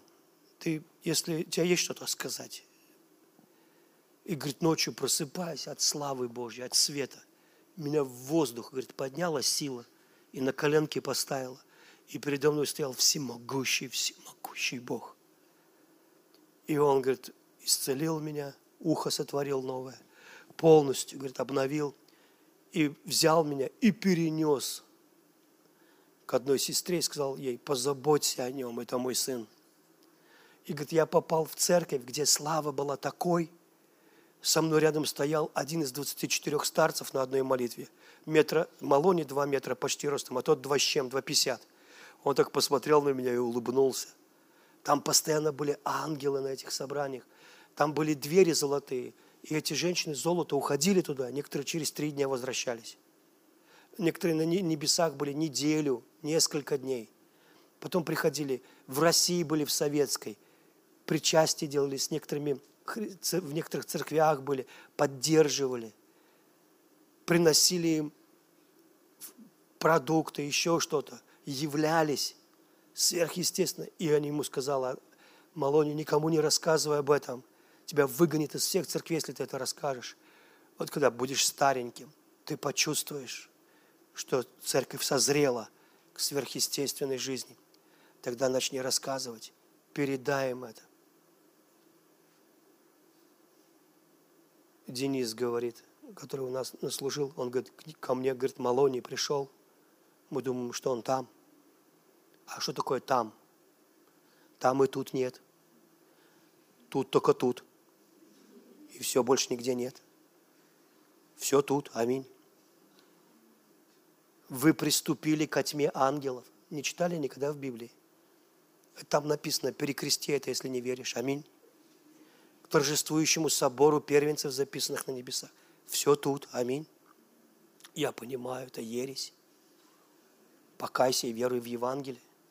Это в Евангелии написано. Вы понимаете? Это все тут. И Малони ему сказал, ты вы почему еще не входите в это? Я же на вас руки возложил. Я вам это передал. А как в это, как в это войти? и ушел. Постарайся. Приходи в присутствие. Поверь, что для Бога нет ограничений. Нет ограничений. Вот почему ты здесь сидишь и слушаешь это. Нет ограничений. Только тут. И больше нигде. Только тут. Я знаком лично с одной сестрой. Она говорит, мне просто сон приснился. Я думал, это сон. Я, она то ли в Афганистане была, то ли где-то. Вошла в комнату, а там хот... женщину хотели убить, за, за, за, зарубить ее хотели таким большим, как меч, нож. И я запретила им. И они убежали. И, говорит, проснулась, думаю, вот это сны снятся. А потом на конференцию приехала эта женщина из Афганистана. И говорит, спасибо, что ты пришла к нам и помогла. Я говорю, да? Может быть, я не знаю. Что это? Я могу еще другие рассказывать вещи. Ты, ты, ты, у тебя челюсть упадет на ботинки. Вы понимаете, Бог невероятный Бог. Скажи, папа, ты мой, ты мой невероятный, всемогущий. О, расширь меня. Я хочу увидеть тебя больше, чем раньше. Твоя мудрость безгранична. У нее, она, у нее нет конца. И я принимаю благословение от Духа благодати, Твои дары, премудрости во имя Иисуса, ведения, силы. Сейчас я в Твоем присутствии. Я благодарю Тебя. Что угодно может произойти. Вот я. Я верю в большее. Спасибо Тебе. Я благодарю Тебя, что мне не надо платить за мое искупление и что-либо прибавлять к Твоим дарам или чтобы их получить. Это мое. Я верю. Мудрость моя. Любовь в меня вселилась со всей силой. Бог Отец во мне, Бог Дух Святой во мне, Бог Иисус во мне, исцеляющая сила во мне. Спасибо Тебе, Дух Святой. Слава Тебе, Дух Святой. Тебя тут так много. О, Бог, я благодарю Тебя. Тут так много Бога. Спасибо Тебе, Дух Святой. Спасибо Тебе. Господь говорит кому-то, пожалуйста, услышьте это. Он говорит следующее. Не смотри, как ты мал. А конкретно одной сестре он точно говорит, не смотри, что ты маленькая. Он не имеет в виду рост. Он имеет в виду, что ты внутри себя – чувствуешь себя такой маленькой, неловкой, ты стесняешься даже людей, ты стесняешься вообще подойти, стесняешься моли, помолиться, чтобы за тебя молились, там или еще что-то. И Бог берет твой подбородок вверх, поднимает. Фух. Посмотри, говорит Господь, как я велик для тебя. Невозможное становится возможным не ограничивай себя. Я безгранично богат для тебя. Я ничем тебя не ограничиваю. И прямо сейчас я изливаю мои дары в тебя. Я слышу, как это Бог говорит.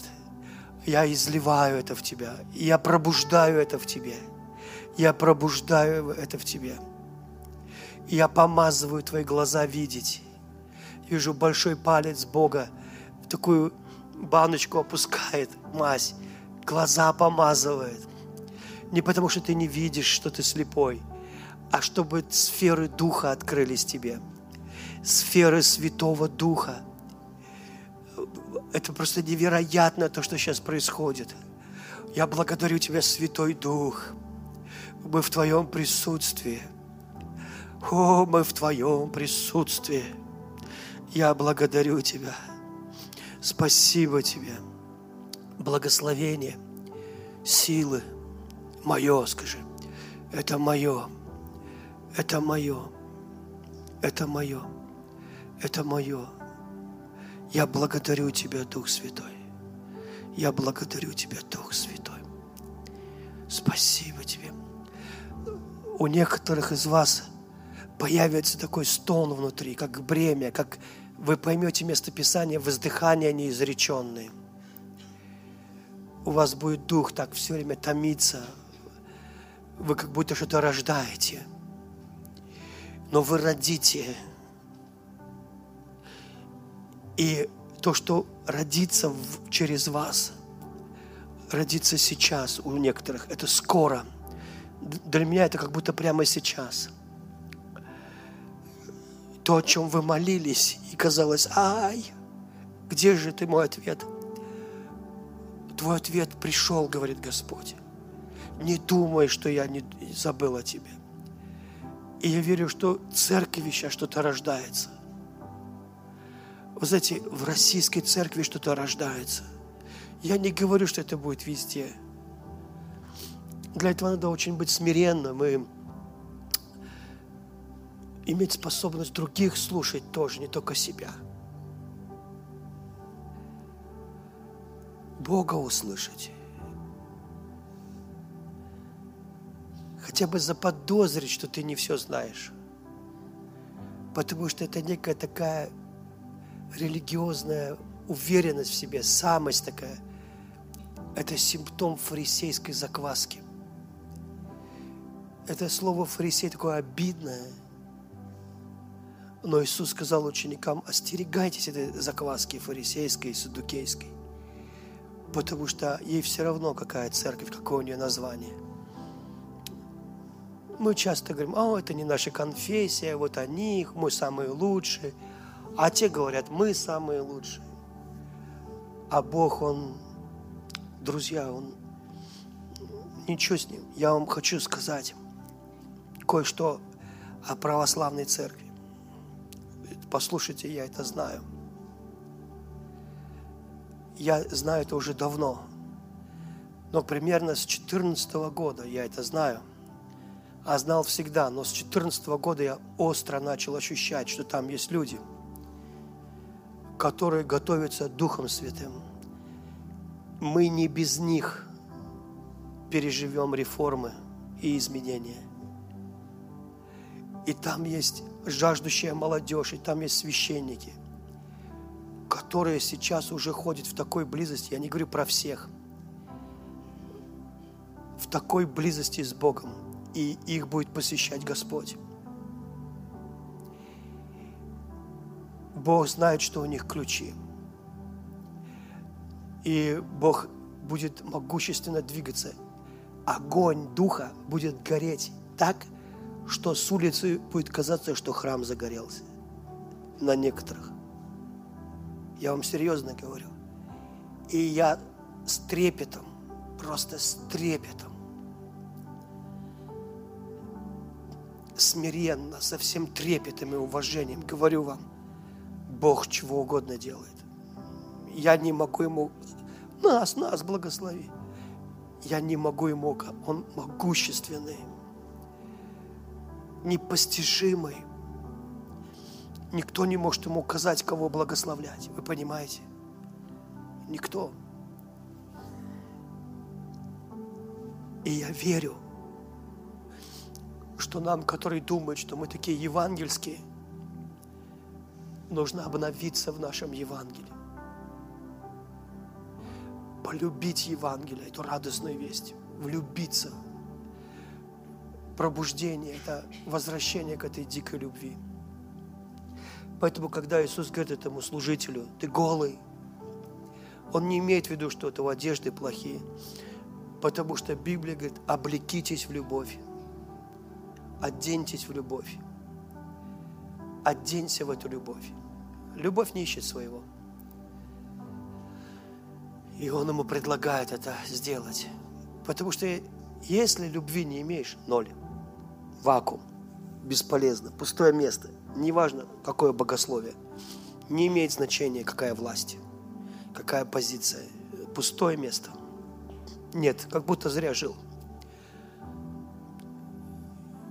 Дорогой папочка, миленький, пожалуйста, благослови все церкви, благослови. Мы все разные, и все одинаковые, и у всех один Иисус – Дух, Ты могущественно двигаешься. Я благодарю Тебя, Дух Святой, во имя Иисуса. Аллилуйя.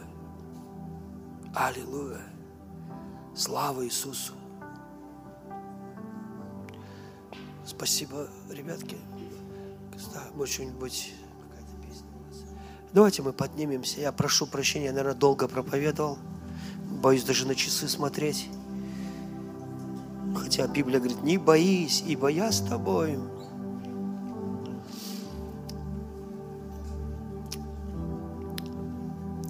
Позволь Богу коснуться твоих рук прямо сейчас. Держи их перед собой. Держи их перед собой, потому что я вижу, как руки Бога будут касаться ваших рук. Возможно, вы ощутите это даже физически. Я однажды физически ощутил, как Бог коснулся моих рук. Иисус Христос пройдет здесь среди вас сейчас и прикоснется к вам. И коснется ваших ладоней, вашего лица. Или обнимет. И Он остановится.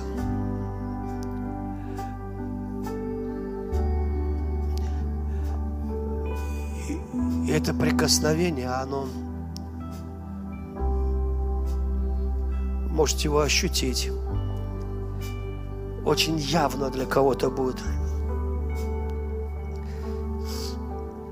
И даже там, кто по интернету смотрит, в их комнатах, домах будет проявление Божьего присутствия.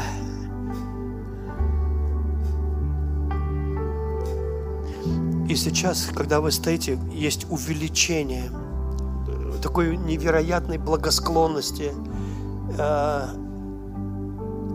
Бог планку такой делает невысокой для тебя, чтобы ты смог зайти.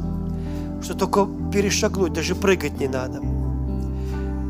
Он как бы снисходит к тебе. Он не задирает планку святости или чего-то такого. Для самых-самых слабых людей – мы благодарны Тебе, Иисус. Мы любим Тебя. Спасибо Тебе, Дух Святой.